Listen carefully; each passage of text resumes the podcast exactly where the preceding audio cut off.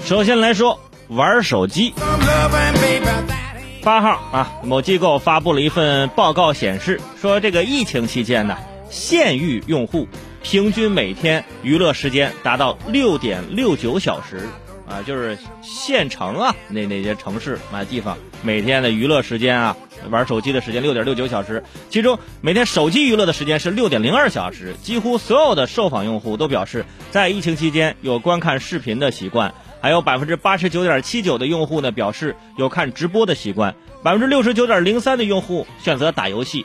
在观看视频的类型方面，偏爱电视剧的占比百分之五十三点二一，其次是新闻和电影，分别占比百分之四十八点四一和四十四点五一。所以说，这份报告告诉大家一什么数据呢？就是小镇青年疫情期间每天玩手机超过六个小时。其实呢，这不光小镇青年，城里的青年。差不多，要不干啥呢？是不是？对吧？你小镇青年或者在乡村的话，有的时候你还能出去一下，出去就是广阔的田野，是吧？你溜达溜达倒没事儿。那城里就你出不去，你每天只能在家。你说你，而且你还有 WiFi，网速那么快，你说不玩手机干什么？所以现在很多朋友呢，每天就睡觉之前就很感慨：哎呀，今天这一天呢，我又浪费了很长的时间啊，光玩手机了啊，光刷抖音了。啊，我还买了些直播带货东西，不行，明天我一定要改变自己。然后第二天同样是不是？有些人不行，我把这个短视频我卸载，卸载完过两天又重新装回来了。为什么装回来了？啊，听说伟大也要开直播了，啊，装回来了。哎，这可以。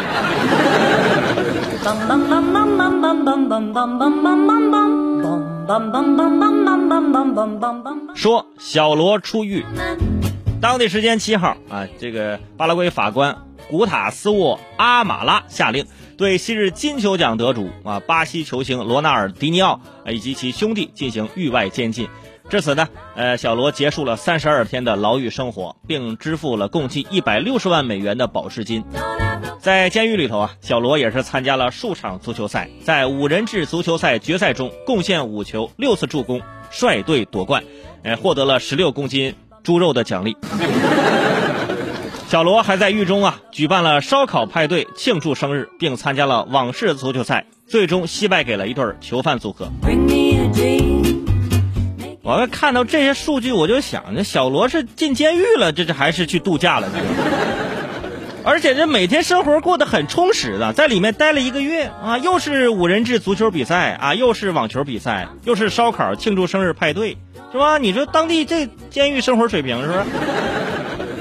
而且他很多在里面的那些犯人呐，就看到小罗进来了，说从来就没有想到啊，能在这个地方遇见小罗，还能有一天成为他的队员，跟他一起并肩作战啊，并肩比赛，还获得了奖品。虽然说奖奖品不是大力神杯啊，十六斤十六公斤猪肉，这就我跟你说这不便宜了，这玩意儿。哎呀，很多里面的一些球员纷纷舍不得小罗啊，小罗走上，哎呀，你下次常来呀，是不是？你出去告诉罗纳尔多，告诉其他人梅西是 C 罗，我们在这等他，也拉倒。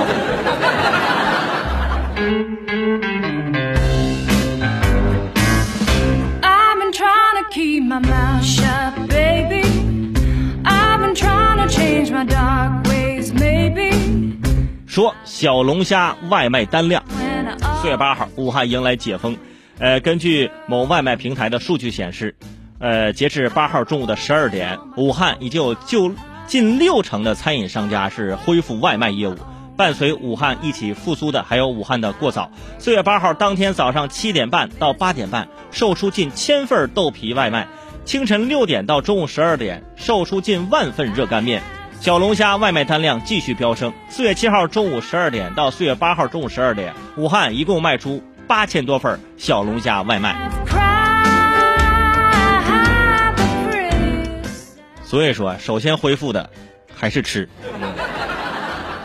很多朋友啊，就是之前点外卖不太方便啊，现在终于解封了啊，终于我可以点我想吃的小龙虾了啊。一方面就说我这是为了恢复这个经济啊，为了复工复产呢，我有这个责任与担当，我要做出这一定的贡献啊。其实就是自己馋了。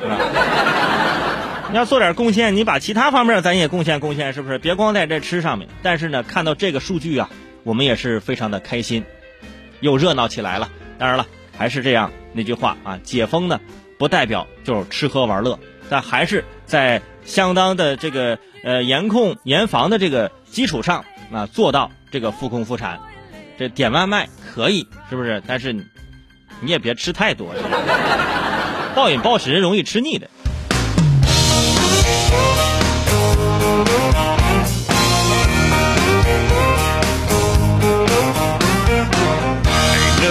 说豆腐。最近有一项发表在《循环》杂志上的新研究，为豆腐爱好者带来福音。这个研究说呀，常吃豆腐等富含呃异黄酮的食物呢，可以降低冠心病的风险。呃，是《生命时报》结合相关呃研究采访专家啊，告诉你这豆腐啊是隐藏这个养生功效。而且呢，常吃豆腐可能会对这个身体的这个降低冠心病风险，这也是中美一项涉二十万人的联合研究。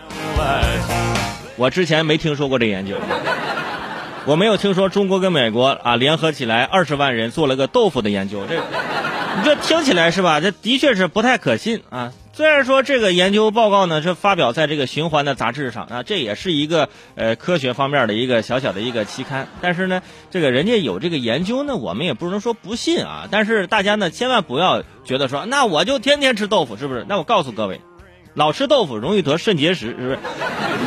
这么想，你是不是好好的权衡一下？